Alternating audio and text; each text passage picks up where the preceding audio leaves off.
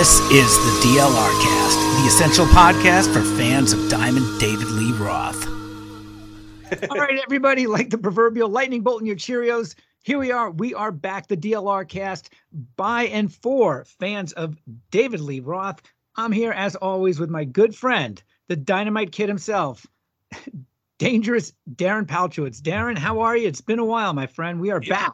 It's been a while. Was that Dynamite Kid an old school wrestling reference or just a coincidence? No, it was a wrestling reference. Uh, I went to start with Dynamite, but it got another syllable in there, and Kid popped out. But I, I'm pretty sure you would know this as much of a wrestling fan as you are. I'm pretty sure he was a wrestler or is on Uh, some circuit. Yeah, kind of a disgraced wrestler. Um, like a legendary, but once you learn about what they did when they weren't wrestling, one of those not great. Gotcha, gotcha.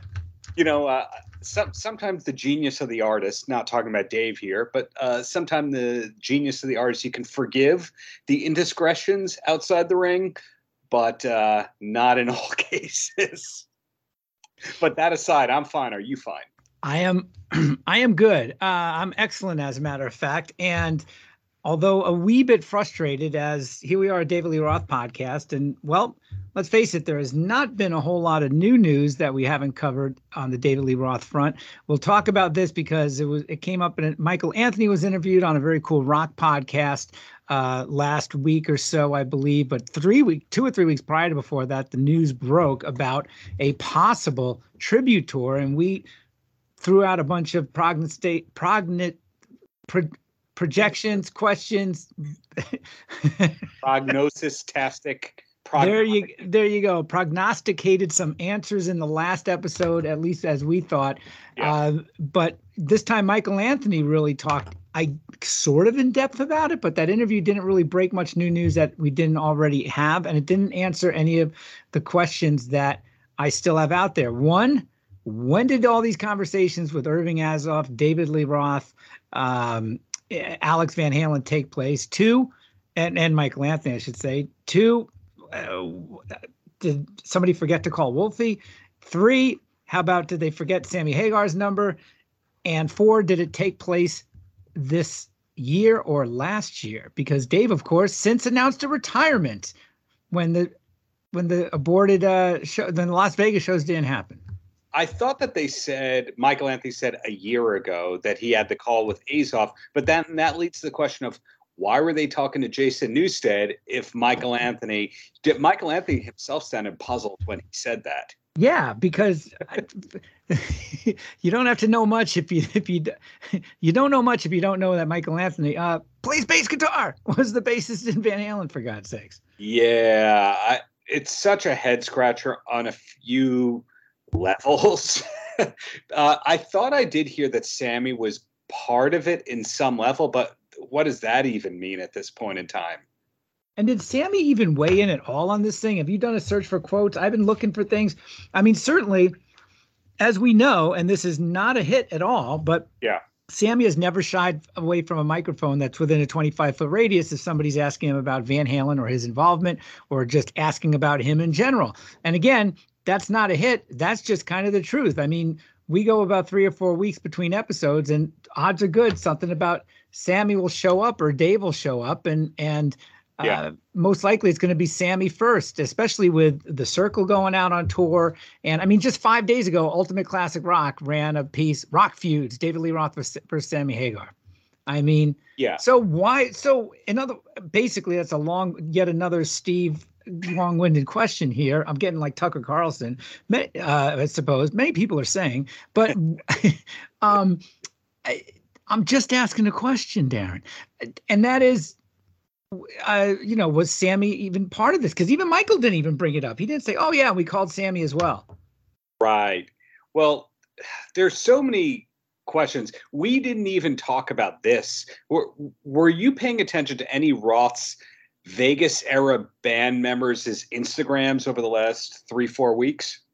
Oh, well, we just had, well, he wasn't a Vegas band member. We just had as a uh, interview, our last episode had, and now I'm spacing, forgive me, but had uh, uh, who played played with Dave, fill me in on the name. He played with Dave right before uh, before the Vegas shows on the James Kiss tour.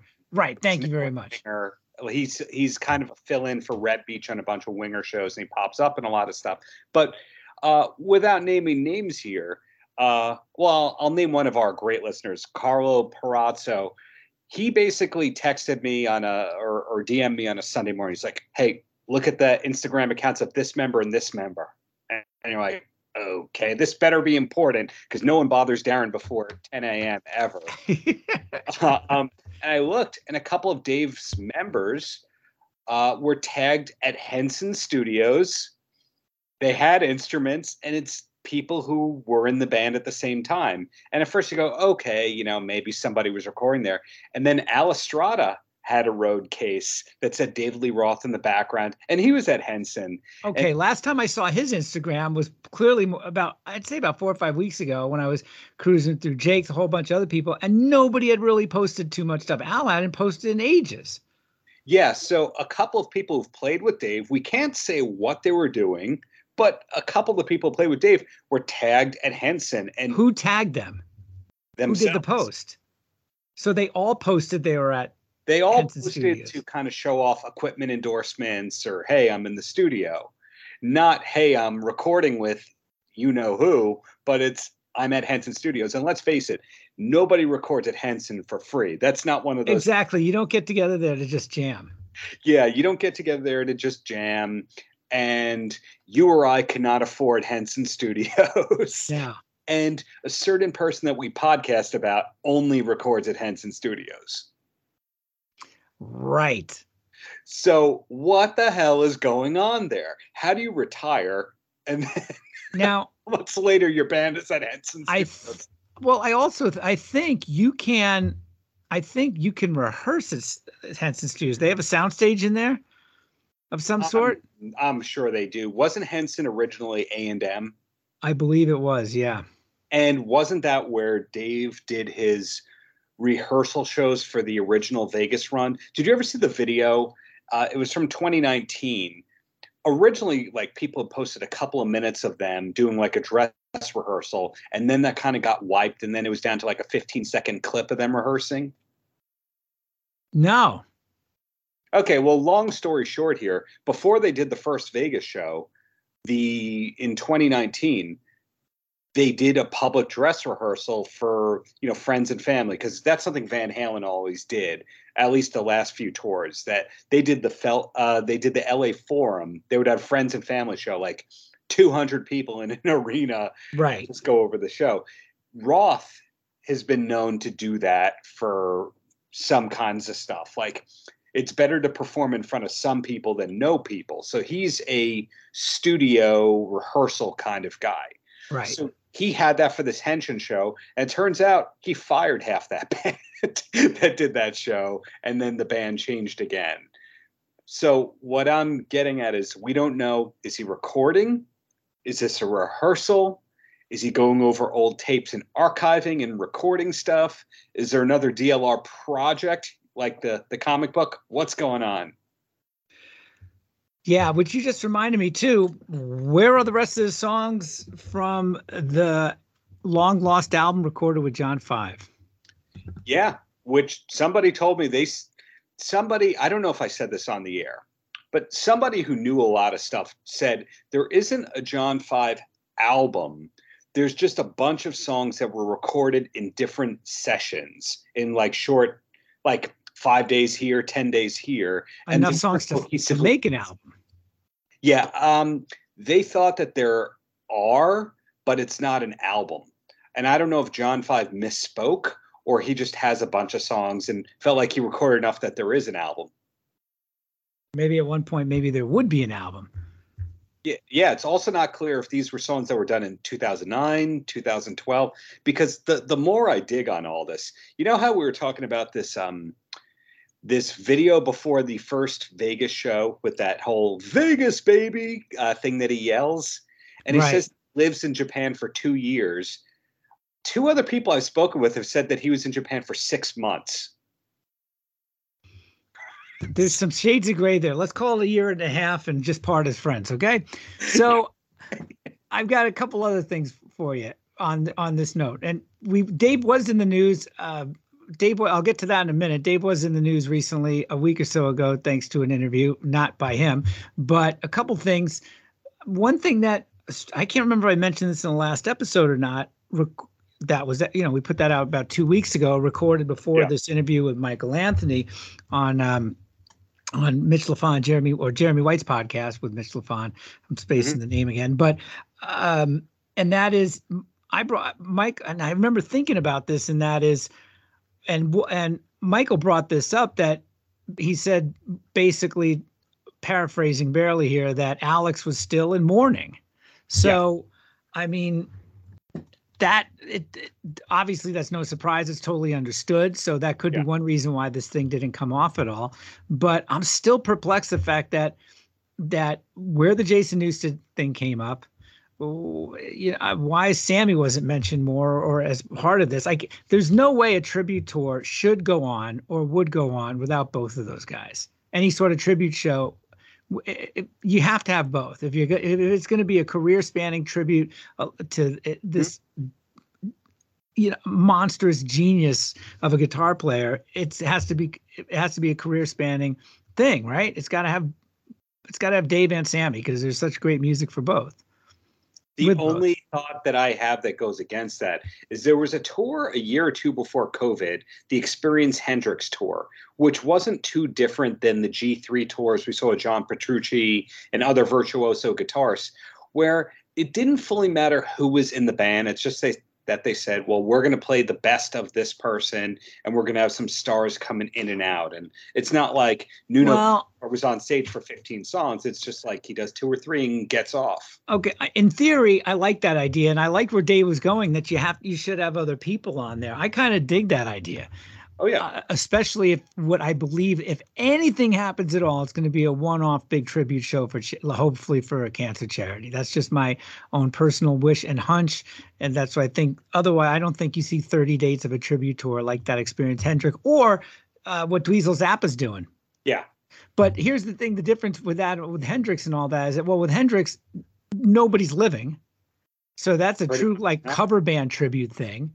Uh, the Zappa thing, I guess, is a little bit is different because uh, are those guys were any of those guys still in were in Zappa's band back in the day, or is it Dweezil, who's a monstrous musician himself, with a, a carefully selected group of unbelievable professionals to play Zappa's craziness in six eighths marimba time or whatever it is?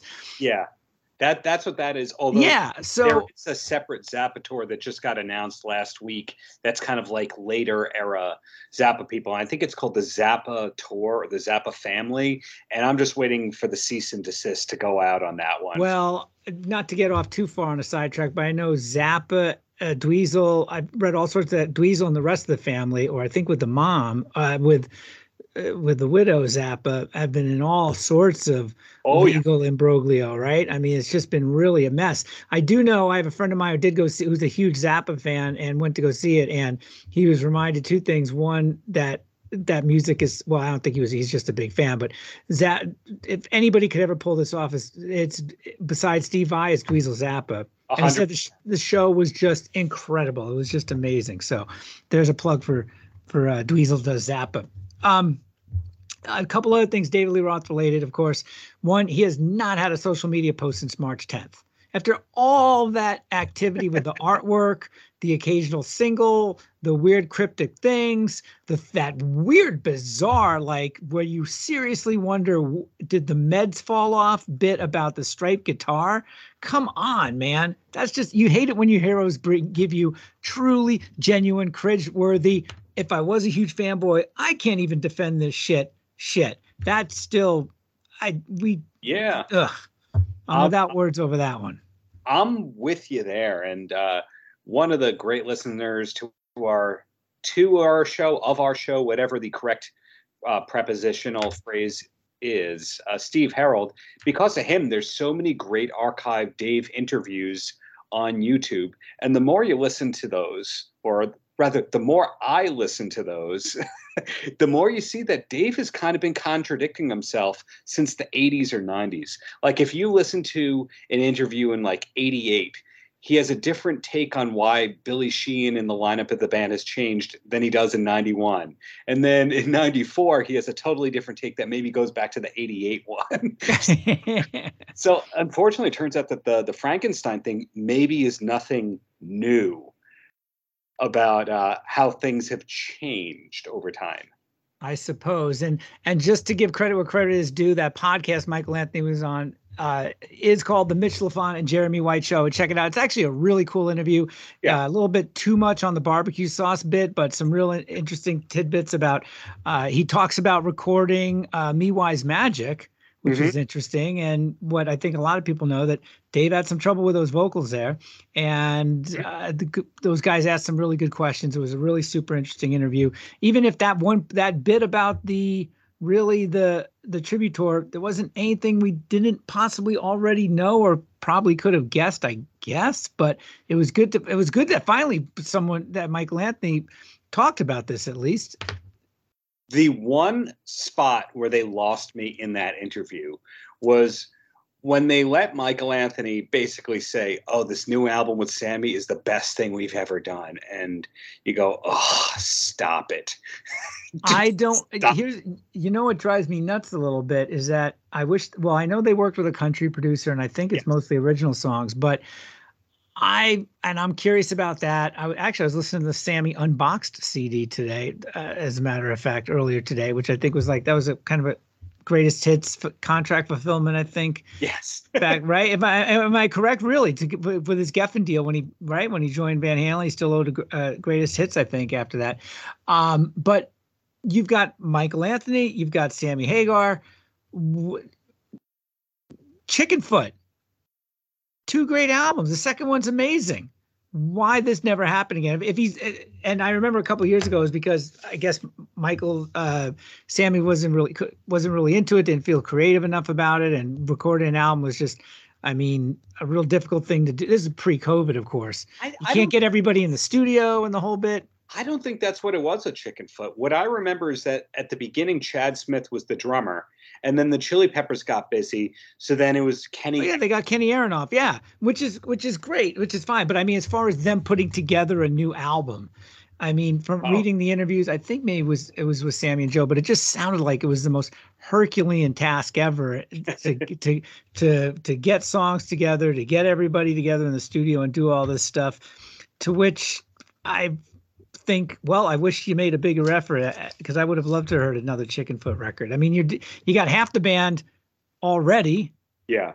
Satriani, I know Satriani, wouldn't he make the time for it? We're going way off on a non-Dave tangent. One other thing Dave related here, and that is, uh, folks, segue time before we get into this week's interview, which is awesome. So one other piece of news that was in the news recently, uh, Mother's Day, Wolfgang and his mom Valerie Bertinelli were on a um, uh, the an episode of Wolf, Wolfgang's Top of the Pack on Sirius Sirius XM's Classic Rewind, and right. so it was a very uh, it was a very candid conversation, and they talked a bit about uh, the fact that Valerie thought uh, Led Zeppelin's Dazed and Confused was actually called Dave and Confused for David Lee Roth, quote, lead singer disease. Interesting. and um, Uh, Valerie told Wolfgang, I for the longest time thought the name of the song was Dave and Dave and Confused because when I first would watch the shenanigans that happened, I was new to watching a band how they worked with each other. So I would watch what would happen. And I would notice when your dad had a saying called LSD. He called it LSD when Dave on his quote went on his quote little LSD rant, which is short for lead singer disease. And then you see the crew kind of get scared and do everything, and everyone was like, LSD, it's Dave and Confused time and you just hear when someone goes and says hums opening notes of dazed and confused just walking down the hall. Jesus.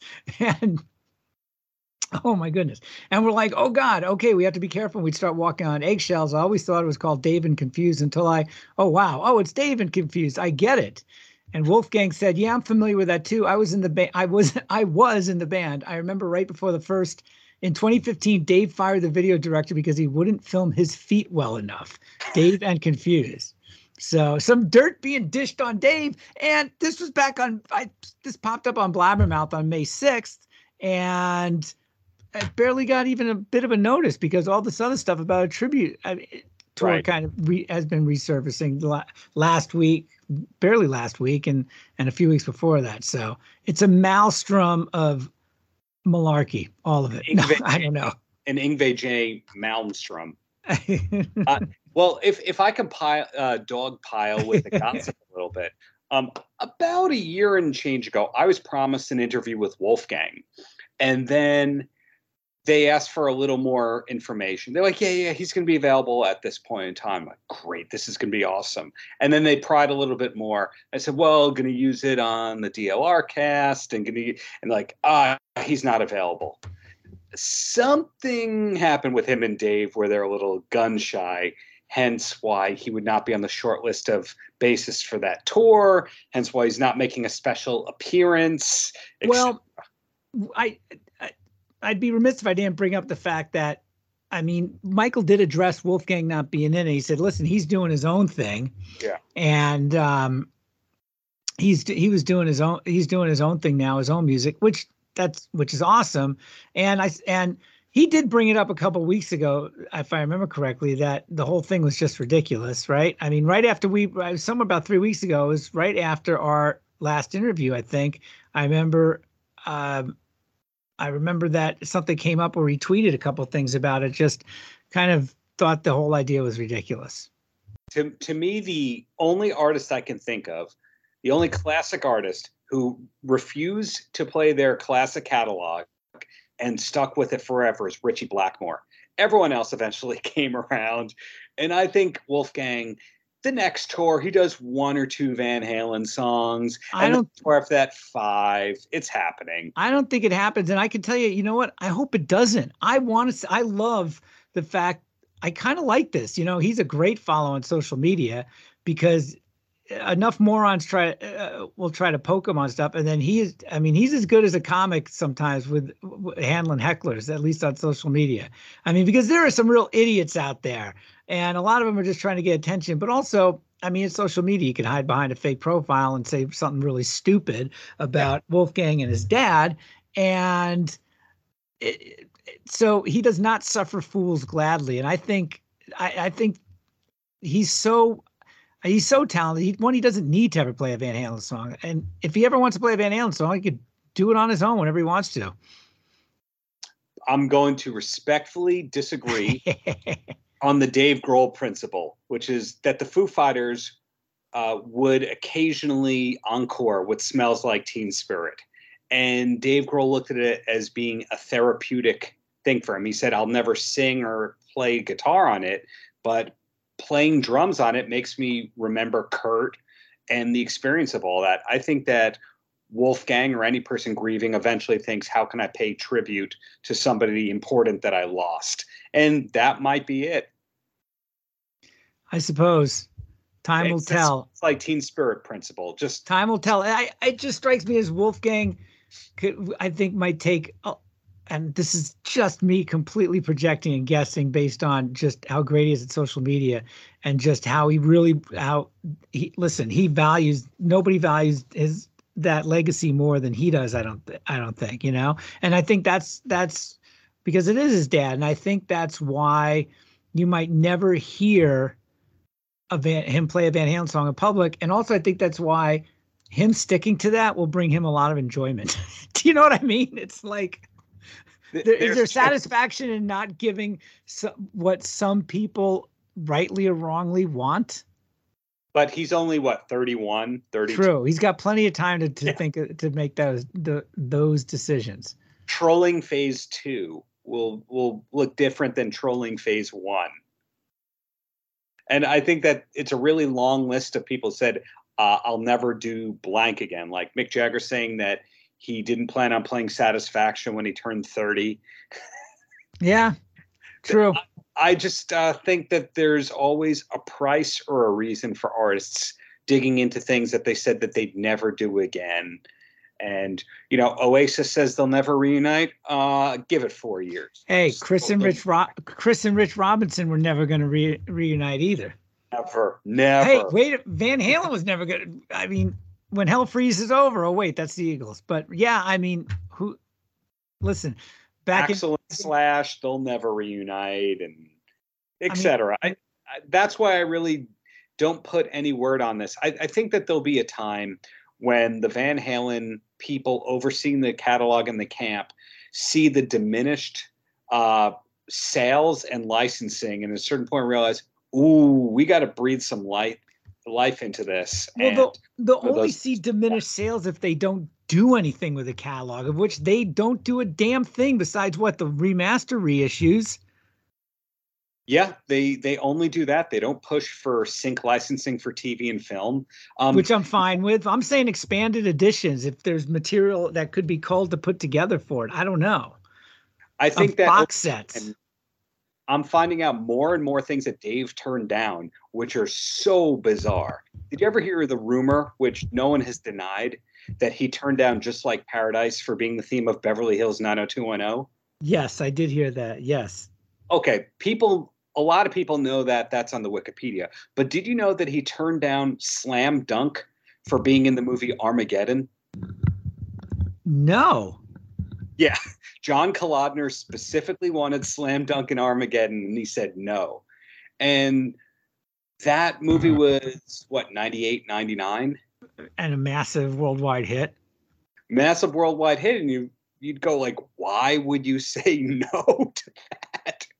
all you know what all it takes is for some some marvel universe movie a, a good music music director like i'll give you an example i was flabbergasted watching um what was the movie with uh, with uh adam sandler and like chris rock all those guys they went to a cat you know grown ups Grown-ups. Okay. There's a scene on the water slide. They're all going down the water slide.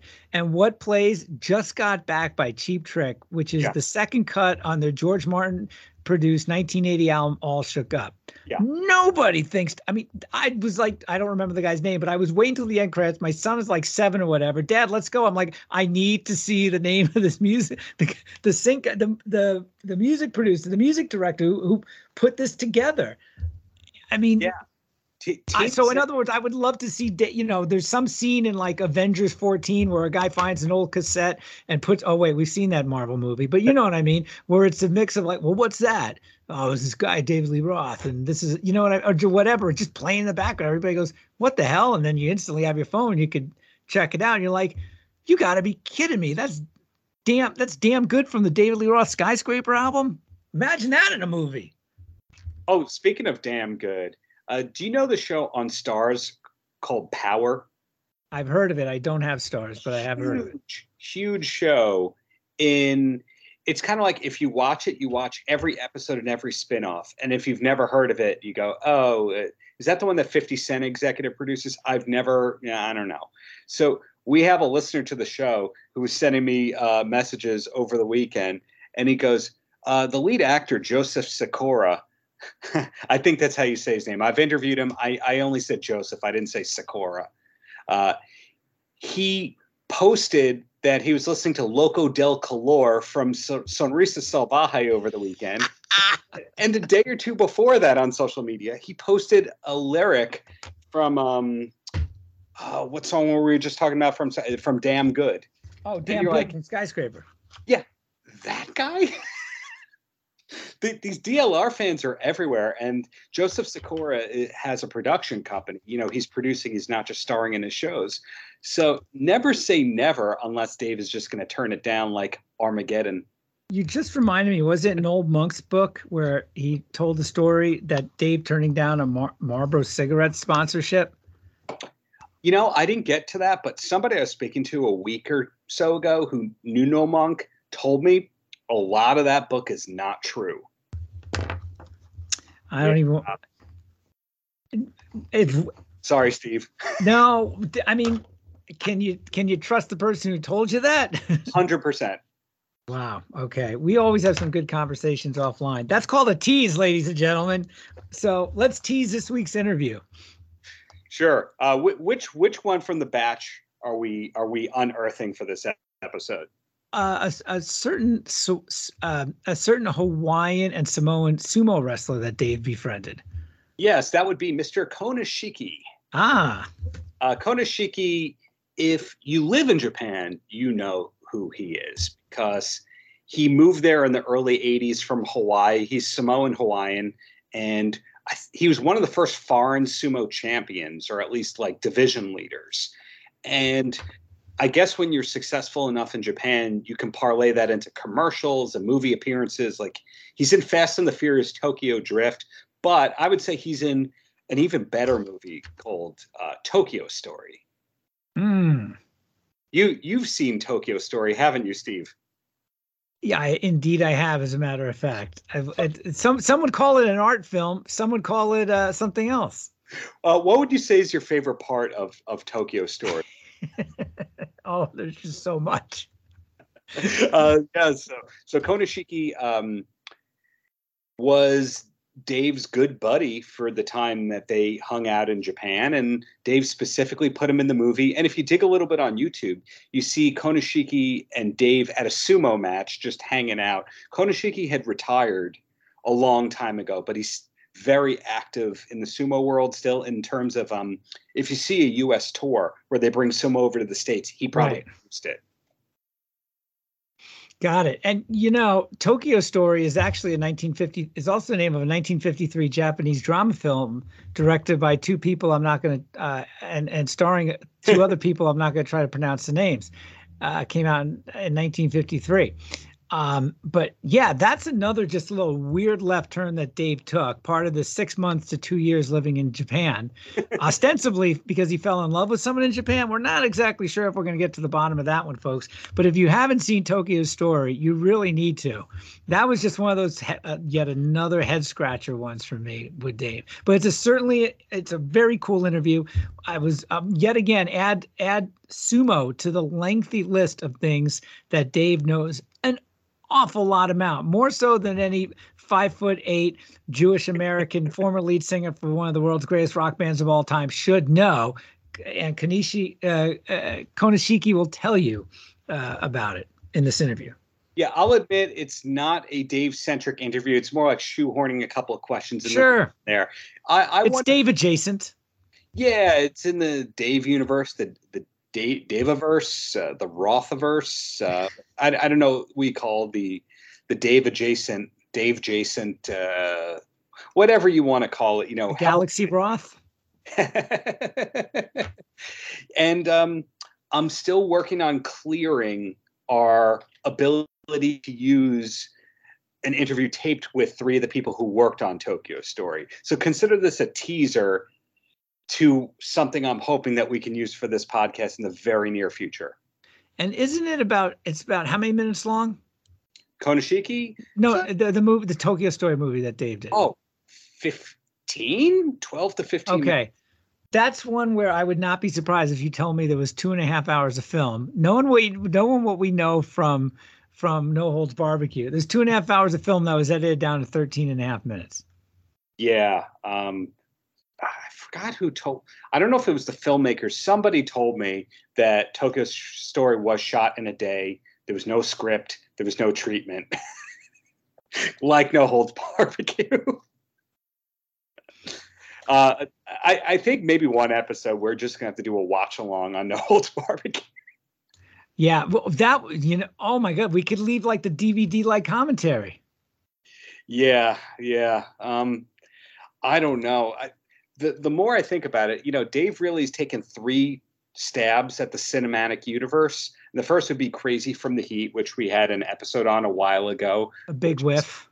Yeah. Um, then he had No Holds Barbecue, and then he had this Tokyo Story movie, and what they all have in common is lack of structure, but uh, they're all colorful cultural tales. I I like the idea that in Dave's mind, there's a, a structure there. It's just on a different level.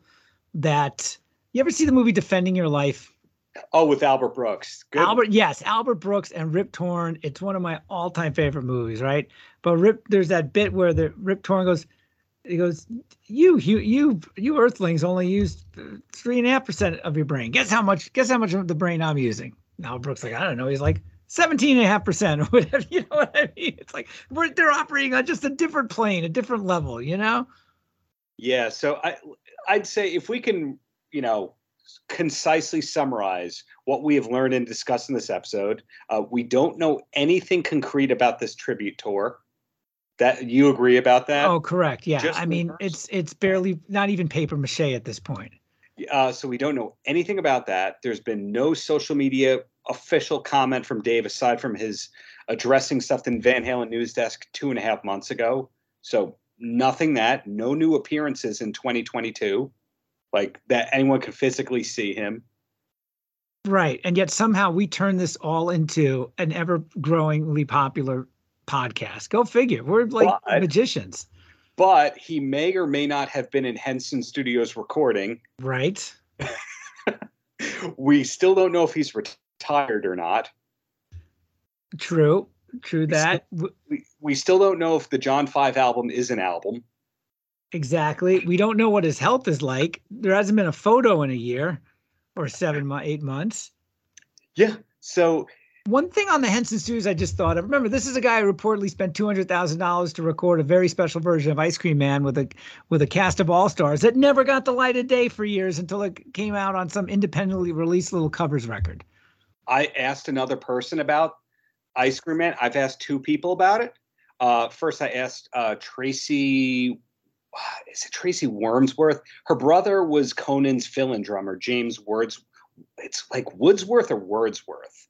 That they used to call him the Worm. And when when Max Weinberg was on tour with uh, Springsteen, uh, the Worm would fill in. And this is his sister, who's a bass player.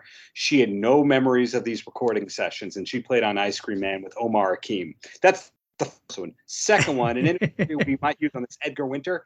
He was not part of the DLR Vegas band. I asked him.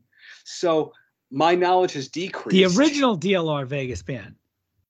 The one that's credited with playing on, on tracks that we hear in the background of different things on the DLR show. We still have no idea who the DLR Vegas band is. Right, and Edgar Winter was supposedly on ice cream on that recording Ice Cream Man, correct? With Greg Phillinganes and Omar Hakim, all those guys. Yeah, he had no recollection of what it was, so I I, I don't know. put put that on the Roth mysteries list. Continued. Yeah, it's a lengthy list. but uh, thanks to anyone who can make it through 37 ish minutes. Enter about Konishiki and Tokyo Story and uh, tribute tours. Of bizarre, barely circular. It looks like a Rorschach painting logic puzzle or something. He he drives us crazy, and we love him for it. Uh, and indeed, we do. Always good fodder. It's it.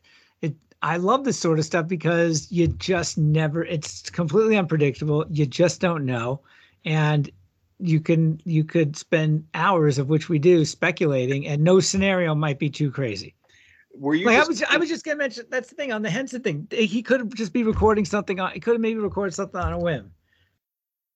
Right. He, like uh the thing that he did with Scotty Emmerich, he just felt like recording. Yeah. I wake up one morning, I got an urge to do a Louis Louis Prima record. Call everybody up.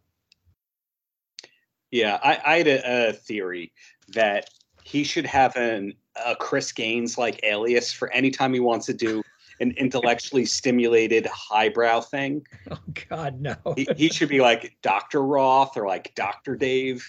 And then anytime he gives us the album that he wants, it should be under the name David Lee Roth. if he could just make that big distinction, that way we know, you know, if it's going to be a DLR project comic book or if it's going to be like Giddy Up, where we go, okay, we like that. you know, I just thought of something. I'm pretty sure he didn't graduate from Pasadena Community College, right? Um, I don't think he did. No. So it is far past time for him to receive an honorary associate's degree. Are you saying that we start a petition? I think. Uh, are, am I saying that I think some one of our fans who follows us on Twitter or or or, or loves the podcast should start a petition, an online petition? Absolutely. That's that's Carlo's job. Carlo, we're looking at you. Am I saying someone? Am I saying someone should start a website? DiamondDaveDoctorate.com. Triple D. Diamond- I might. I might be. well, I mean, he can't be the only. Uh, he would be the second Dr. Roth after Dr. Nathan Roth, uh, famous ophthalmologist that bought the Pasadena mansion. But You're right. Third, third, actually, you know, we got uh, not to go way too far off here, but I can't believe I neglected to mention this when we were having a discussion of whether or not yours truly is or is not, is you or is you isn't related to Diamond Dave. And I forgot to mention this, uh, surprisingly, but my dad was also an ophthalmologist. He worked in the University of California system in Sacramento and Davis, but he knew Dr. Nathan Roth, also an ophthalmologist. And my dad and I really weren't that close. So I would find out years after the fact that, oh yeah, well, you know, Nate called us and wanted us to come to Vegas and see and see Dave when he was doing uh, back in the you know in the 90s. Or we used to I used to occasionally get odd fan mail because someone would track my dad and totally different first name, but they would go Dr. Roth, ophthalmologist. If you don't know the first name, California, and my dad might get someone's panties in the mail. so the third Dr. Roth. That's what we're learning here. There you go. Wow. Well, weird, huh? Work to do, or one of our listeners has homework to do. All right. On that note, we're out. Thanks for listening. Thanks for tolerating. Thank you, Steve, for for making the magical banter happen. Working hard, my friend. Working hard. Take care. Hey, can you hear me okay? Yes, sir. Hey, thank you for taking the time. Uh, how's your morning going? I just got off a conference call, you know, so sorry about the late. No, thank you for doing this. It's really a pleasure. late. My son, my son. That's your son. Um, my well, crazy four month son. uh, are, are you still in uh, Tokyo full time these days, or do you go back and forth between Tokyo and Hawaii? Uh, pretty much uh, stabilized in Tokyo for the what forty years now, you know. And um, uh, after my my dad passed passed two years ago, kind of uh, played low key, not traveling as much as I. Well, it kind of hit the pandemic at the same time, so yeah, it gave us an excuse not to go home much, you know. Yeah, you've been yeah. in Japan longer than you've been anywhere else, so you're a local, you're a native at this point.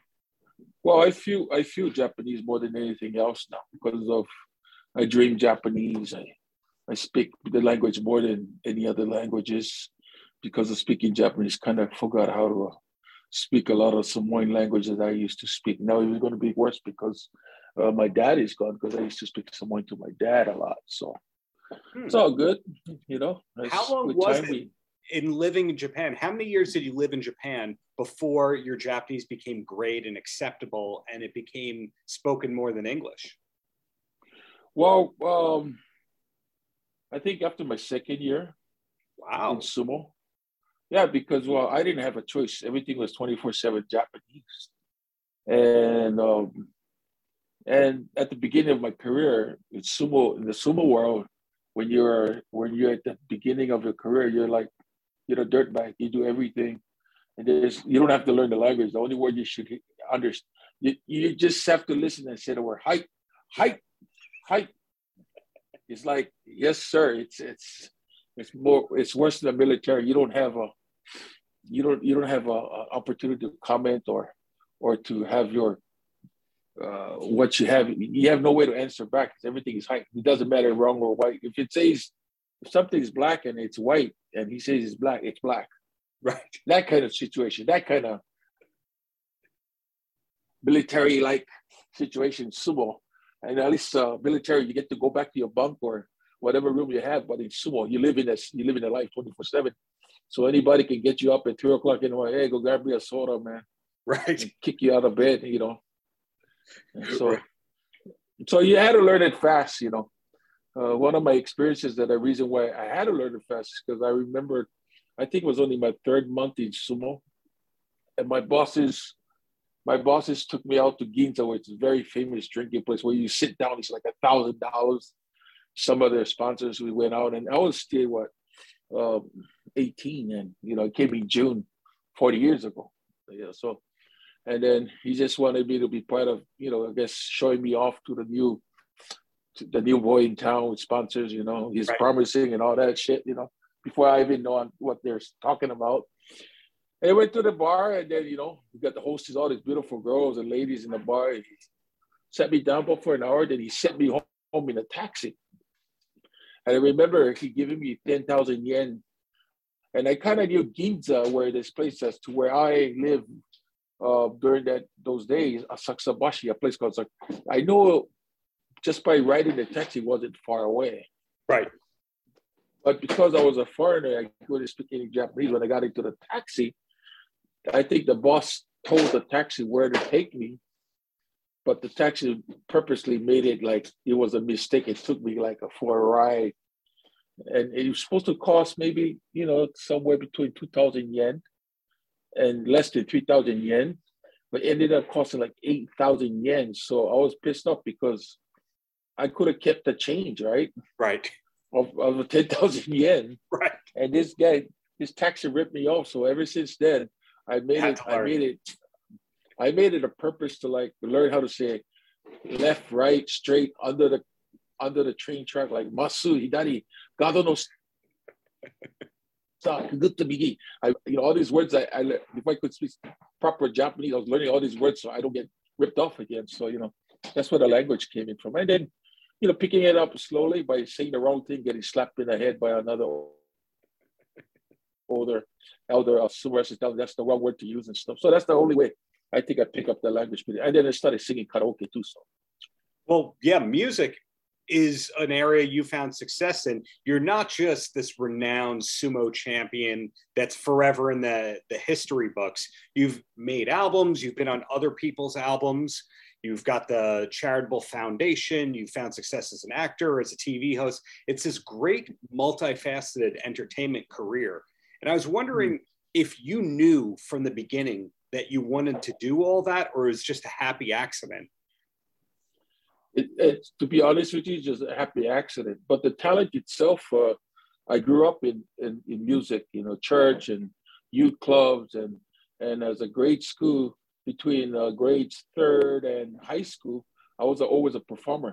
Mm-hmm. Yeah, performing in the Polynesian groups and stuff. So I always danced. I led, I led a Polynesian group to contests as a leader in high school. I chanted Hawaiian, chanted music. I, I sang, and when I got into high school, some of the Hawaii best musicians are my classmates. I got a guy named Jeff Rasmussen, who's probably the one of the best of top five guitar players in Hawaii, and a guy named um, Analu Aina, who's another classmate. You, you guys all know the world famous uh, Over the Rainbow brother. Oh, yeah, Don Ho? No, his name is. He is Kamakawiwo'ole. Oh, the big okay. guy that sings the Over the Rainbow. There's yeah. A, with the ukulele. Well, his his bass player is my classmate. Aina. If you look it up, so oh, wow. I was I was uh, I was like surrounded by uh, musical, and all the everything after the sumo career all came just naturally, and and it was kind of a natural thing for me too because uh, this is me. I don't, I didn't, I didn't study how to act. I just this is just how I am. Mm-hmm. Uh, my friends knew me as a clown in high school.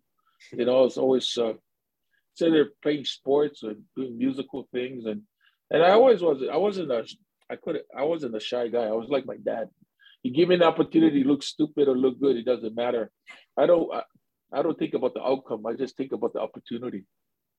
Sure. Uh, as a big fan of hip hop and a big fan of professional wrestling, my knowledge of Samoan culture, unfortunately, is rooted in all that.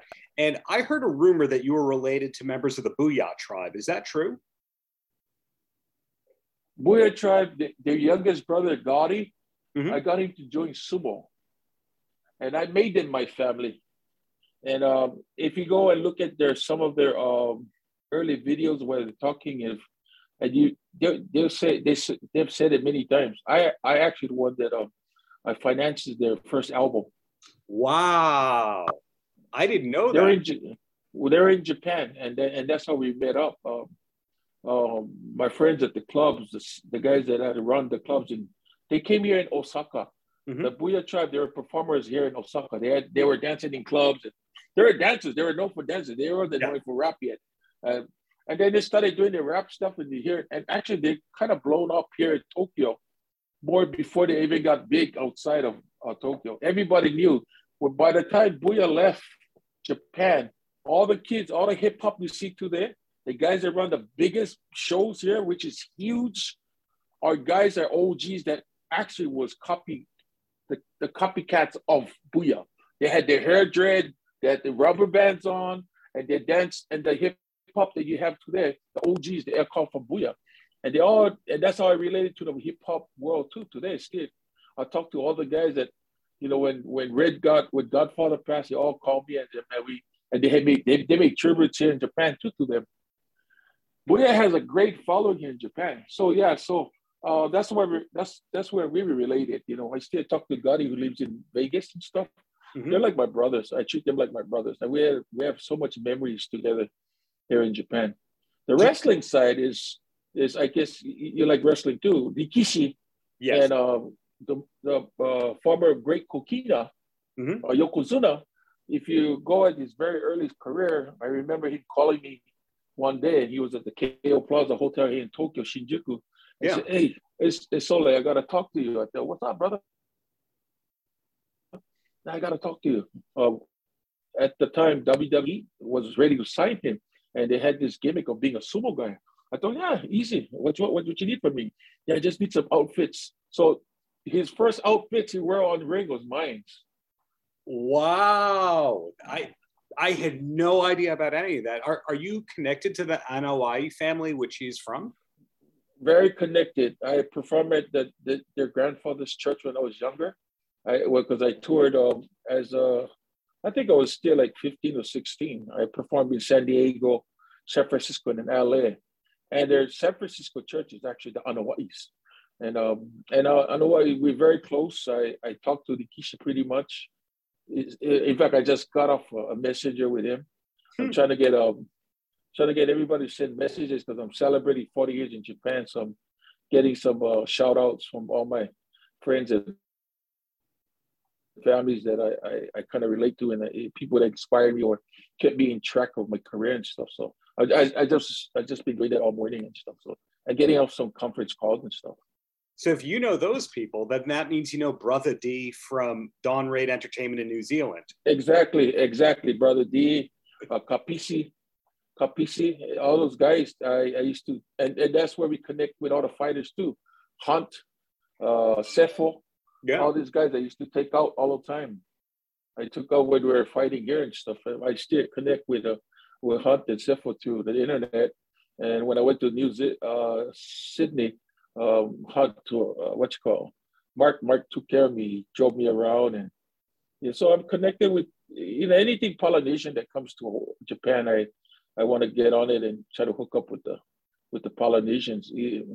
Uh, we have a huge following of Hawaiian music, Hawaiian dance, but the fighting is another is another place. And we just had another Samoan kid who's half Samoan. He's he's Otake. He's from Vegas. He's a basketball player. He just joined the professional league here, and so you know people that we all connected. Cause He's uh, connected. So uh, Booyah Tribe God, he calls me. Hey, you gotta take care of my nephew. I first thing I do, I connect with him. In fact, I just got off the phone with him yesterday, and uh, Uncle, uh, uh um, can I come over to the office? And yeah, come over. So you try to keep the, the Polynesian connection, you know. So you're so a cultural ambassador. That's what I'm learning right here. You're you're a connector. I would love to be called that. All my friends tell me that because every time no one hangs out together until I come to Hawaii, and everybody connects and we all go out and some. And they're like, I go, what the heck is going on? You guys don't see each other. Can I cuss on your? Is it okay to cuss? Yeah, sure. I, I I always go, What the fuck's going on? You guys live on the same damn island and you guys don't see each other. Yeah, that's the come when you come home, everybody's so happy because you get everybody to come come together and stuff. Same here, same here too. I have my little Japanese family here. When when, when I need help, just phone calls and people be flocking in to to participate in all my events and stuff. You know, my office is is I only have like two three people in my office, but we big we have huge events that we work on, and people tell me how big is your company? me, my wife, my secretary. and, and, then we have a part-time kid who's a I'm kind of groom right now. He's only 21 and he's learning learning how to you know work with people and stuff. And just teaching them basic uh, basic things about life, you know. And the way you work with people is is, is the way you have to relate them, good or bad. You just gotta get the message over what you need from them and what they need from you. you mm-hmm. They don't have to be the best person in the world, but when it comes to business, you have to learn that it's business. So that guy can be an asshole, but he he would he would have the perfect skills of what you need in your business. So that's how it is. It, it just you, you, and I always tell them, well, you just place them in your ABC course. If for for business is A, but to private relationships C. So you don't really have to see them on a private basis. You can see them doing work because otagai, which is it's it's it's a give and take. He's he's getting your skills and you're getting his skills. So you know it's it's a plus plus. So never mind, never mind the attitude. You can uh, attitude can be thrown out after business. It doesn't matter, you know. So stuff like that you gotta learn because we live in a world where people are two faced sometimes. Some people are just naturally nice. Some people are just actors, you know, you know, trying to make that trying to make that dollar, man, you know, which is normal, I mean. So it's wonderful to see somebody like you able to be themselves and able to bring everybody together and not be in competition with everybody. You're not trying to take anyone's work, you're trying to get everyone together. And if they put you into the work, that's great. Exactly. And, and my thing is, I know my skills, I know what I'm good at, you know, mm-hmm. and I'm not, I'm not trying to take away anything because I don't, I don't want to put myself in a situation where I'm going to struggle to try to do something when I know somebody I know can do the shit way better than I do. Yeah. You know what I mean? I rather pay for that service than trying to bust my brain, you know. Totally, totally. Maybe if I was 20 or 20, late, uh, late 20s, yeah, maybe I would bust my ass. But when, I'm, I'm turning 60 within within a year or so. So, brother, you got to take your life, man. Take it easy. Um, stick to the skills that you're good at, and um, take it at take it at a, slow stride. You know, never mind. You're not 30. You're not 40 anymore. Um, coming to that age, and I enjoy life. I'm just very grateful and very humbled with the life I had. You know, coming from a, a Samoan family that immigrated to uh, to Hawaii in the in the mid '50s. My dad, I give him so much credit. Bless him in heaven, him and my mom. You know, and you know, even people like that, you just learn from just hard work. You know, my dad's my best my dad's best line is just shut up and work. You know, wait for the outcome. Right. You know, if you just do what you have to do, the outcome he's going to have, he's going to have it. Then same thing when I came to Japan. He's told me to shut up and work. Don't worry about the work. uh, so uh, speaking of shutting which up, is true. It, it, Speaking of shutting up and working, though, how did you meet David Lee Roth? I couldn't figure out how that happened because out of nowhere, people who went to his YouTube channel started seeing him at a sumo match with you. You popped up in his Tokyo Story movie, and it was like, how did he find Konishiki? Wow, I, I see you in depth into uh, researching me, right? yeah, yeah, it, it well, I, I, know you're a music guy, but I didn't think of you as, hey, that's a Van Halen fan. I was just wondering how that happened. I the funny thing is, uh, him himself is is a huge Japanese lover, mm-hmm. and he and the place that he's the the actually the, the apartment apartments he was renting was a place where I used to go and help that company do volunteer work. We used to wait because it um remember the big earthquake that happened like 11 years ago? Yes. And that's where I, I developed a group of people that came out and um, a way that we cooked for like 25,000 people. And it's all friendship and stuff. So that was the base of where I used to go and gather people to uh, develop ways to uh, go out and cook for people. And we started a Koni Santa project. And he was in the lobby. And it wasn't me that approached him because I didn't notice him. He didn't have the long hair anymore. He cut right. his hair. And he the one that it, talked to me and he stopped me and said, Hey, Shiki. And he said it really like real Japanese. He has a great accent. And that's why you know he's an artist, he's a singer. Yeah. Even at the Japanese accent, he says it really clear as a Japanese accent. So I sat down, hey, nice to meet you, real, real open. And I sat down and he knew the stable I was in. And from there we became real, real close. He, he kept in touch with me and I thought, let's take you to sumo. We took to sumo, took you to sumo stable went to a couple friends' dinners and stuff. But he's very, very, um, very intelligent man. Oh yeah. I mean, very, very intelligent. People don't know this guy. He can he talks a lot, and which is makes him a perfect iPod cat person. And he's so funny. He got so much energy, man. He was here. He was a deshi, means he was a he was a student one of the best uh, swords you know how they sharpen swords, those yes. samurai swords? That's what he was doing here in Tokyo.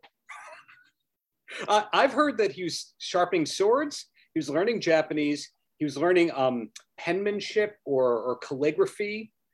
And I think there was a fourth thing he was learning at the same time while making a movie and while still in Van Halen. I didn't understand how he was doing all that at the same time. In fact, he was actually he was based here in Tokyo when he was doing that. He was here like maybe close to six months, I think. But he went, he flew back and he was telling me how about how the business is, all the merchandise stuff he does, he everything he told me. And then and he says, you gotta you gotta merchandise your market to where you go. When you go to Texas, you cannot market the way you market in LA because the, the groove is different. The, the movement is different. The right. looks are different. And like he's he's like, I was just listening to this guy tell, man, this guy knows what he's doing. And he said, well, we live in a technology world. I don't have to be there to do anything anymore. I can do it out of my computer now. So I, I was amazed with um, and I love his videos, the one he does on the train, on the train dancing and stuff like that. Yeah. And then his story about his whole families are doctors and stuff. He's yeah. the only one that came out musical. And he always went across the train train track to hang out with the blacks. That's the that's where his groove and his his like really uh, soulful dancing comes from. When you're hanging out with them, do you talk about music at all, or do you talk about everything except music? It's it's more him asking me questions about sumo. Oh. He, he's so in, he's he's so into the history of sumo and stuff. And then when we did the movie, he calls me up, hey, Konishiki, I have this little team uh, movie thing that I want to do. You want to be? Well, just let me know if I have time. And they tell, but I need some guys that look kind of yakuza. Can you get all this guys? So the guys you got in the video is, is friends of mine. I got them to be part of the video. But I didn't know. I just took them. I said, no problem. Let me just let me know where to go and get. Let's do it. And then I went and done it. But I didn't know that was going to be part of the tour. That was it. People was watching and people would call me, "Hey, I saw you at Tokyo Dome. I saw you at Osaka Dome." And telling me, "I, I, I cannot believe you're part of Van Halen." I go, "What Van Halen? You're part of the movie." Oh, oh, that movie. I, I forgot all about it, but that's why. I speaking with some of the filmmakers, they told me there was no script for that. No script. No script. he, so, he just he he just tells me, "I want you to say this. I want you to do this." Oh, got it. Let's do it. Wow. But uh, you know, yeah, that's script. That's not the only acting you've done because we've seen you on television a lot, or, or at least read about you being on television a lot. So it's this now huge career where I'd have to imagine that a lot of people don't even know you were a sumo wrestler because they've been hearing your music and they're like, wait, he also was an athlete? Yeah, so well, started up at 18 um, from high school, the powerlifter, and I played American football.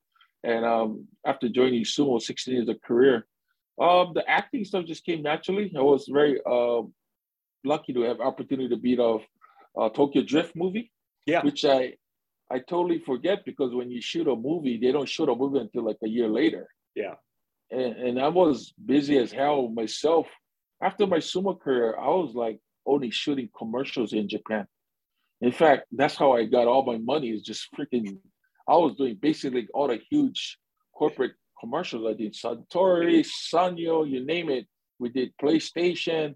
I mean, huge, huge uh, corporates. And I think I was one of the first so-called like athlete, celeb Japanese guy that I actually uh, negotiated all my own contracts, and I didn't go cheap. I went, I went, yeah, I, I'm. This is what I work, and like they're like looking at me, what the, well, you like it or not, you gotta take it. And you know, it's perfectly perfect timing because Japan was still in a bubble, right? That's why they were just throwing money away, man. I remember flying, they flying me from Hiroshima to Narita, get me on a private jet, fly me to Saipan, go to Guam and fly me back on a, you know, just to shoot commercials. Man, this guy's spending some some dollars. We're on this huge plane, and there's only seven of us on the plane, you know. And I was like just shooting commercials. Like, from retiring in 1997, I I, I I officially left the association 97th of September. And already I was I was already uh, shooting commercial without them knowing me commercial. And I already started a company called KP Inc. mm Power. So I already was shooting commercials. Uh, five, six years into my retirement, that's all I did, man. Thank God I they made me richer than I was in 16 years. I tried to kill myself in a sumo career where you get paid a salary, man. It's crazy, you know. But you know, I don't take anything back. I would do it the same way I did. But you know, like my dad said, just do the work. You, and yeah, just shut up and work. You did that career path 10 years before Bob Sapp could have. Yeah, you and then Bob Sapp, the, all everything else that came in is all like, you know, all this pride and um the K1 thing that actually they're the one that helped UFC to get where they're at today. Originally in Japan, you know, all you see now the body too and all this stuff was huge in Japan way before UFC came. Right. And some of the first fighters, the first UFC, there's an actually ex sumo guy inside there, Taylor, Taylor Wily, the guy that got kicked in the face and bust his teeth. Yeah. That's an ex sumo guy. And then then you have like guys like uh, my my schoolmate Enson Inoue, who's a legend, Egan and Enson Inoue from Hawaii. And he's a legend here in Japan too. People and we we we, we stay stay touching stuff. So cool. Yeah, man. Well, my, my last question, because you've been very generous with your time, is what's coming up next? What should we be looking out for besides the celebration of your 40 years in Japan? Is there another single or an album coming soon? What can you tell me? Uh, we, we just dropped a cover album on March 9th to celebrate 40 years in Japan. And I'm looking more to uh, the really the thing that I really want to do is actually uh, uh, actually produce shows. You know, bring some great shows, bring some great artists together to uh, collaborate with artists here. I think that make a good match. Actually, that's I want to be on the backside of things more than I always told my wife this. I was always told everybody. But shit, every time I try to do something, I create something. There's no bigger name than Konishiki. So you know, I'm forced to put myself on stage. Which, to be honest with you, I don't even want to be on stage. I want to be a backup singer more than anything else. But you know, I love what I do, and if if it's needed, you know, it's simple shit. Well, why try to dig a hole when you already have the you, you already know the answer? You and then and it's everything is about advertising. And, you know, I'm just humbled that everybody know Konishiki, but at the end of the day, that's how I'm trying to get away from being in the front of the stage. I try to want to go more play in the backside and try to create events. I've been creating all these events myself for the past years already, huge events, you know. Mm-hmm. But I, at the end of the day, I still have to be the closer because I'm a bigger name. Right. You know, I hate to say that, but it's I have to be honest because even if I bring a big artist from Hawaii, the biggest artist name to from Hawaii and play on the stage, if you compare how they know me here in Japan and know that artist here in, in Japan, it's it's it's day and night. Konishiki's been on TV for the past 20 something years. I'm still on TV. We're doing this. I've been doing this children's show for 20 years called Nihongo de Asobo. And he's one of the most famous kids shows, like a Sesame Street show. And I've been doing it for 20 years. You know, I come with a character called Koni-chan. Yeah. But I'm looking forward to be more like a, a producer and, in, in putting great shows together, uh, help some of the artists here, young artists, to cre- help them create ways to do venues, you know, more venues for them. And, you know, because I know it's a hardship. After this pandemic, uh, I lost a, a, few friends. Sure. You know, and they're, they're just artists. They're just musicians, period. They don't know how to do anything else but being a musician, which is normal. That's that's their bread and butter.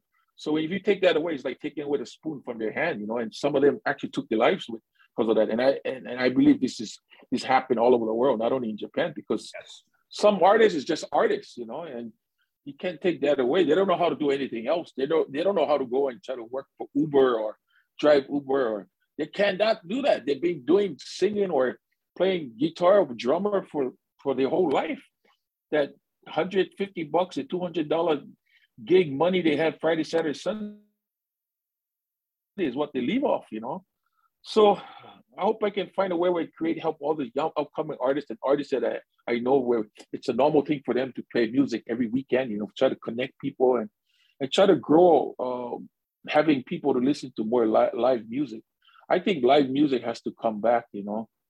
And you know, and that's one thing good about live, live music is you get to relate to people, you know, and that's what I love about stage. I sit there, I talk, I joke, you know, and I, I get emotional sometimes because I'm very grateful with the opportunity I have. And you gotta feel what you have, man. And you know, musicians that do that every night, every weekend, I know they're all emotional because God has given us a talent that we we live off, you know. And so if I can actually um, keep a platform open and help help push this platform where everybody can enjoy upcoming artists or artists that are already here here in Japan, and then you know maybe out of the year two or three times a year try to put a good event together where I can bring artists from Hawaii and collab- collaborate with artists because people love Hawaii here. You know, if I can find a way to collaborate stuff like that, would be beautiful. And I'm actually coming out with my book finally mm-hmm. in October, which is something I'm looking forward to, and really talk about the life behind the scenes. People know about me because you can find it on Wikipedia, but they don't know what goes to the man's mind, right? Trying to overcome stuff, you know. And you know, a lot of this stuff actually, basically, I'm trying to. And the funny thing about the whole book is like, what the hell did this 18 year old kid think of when he left Hawaii?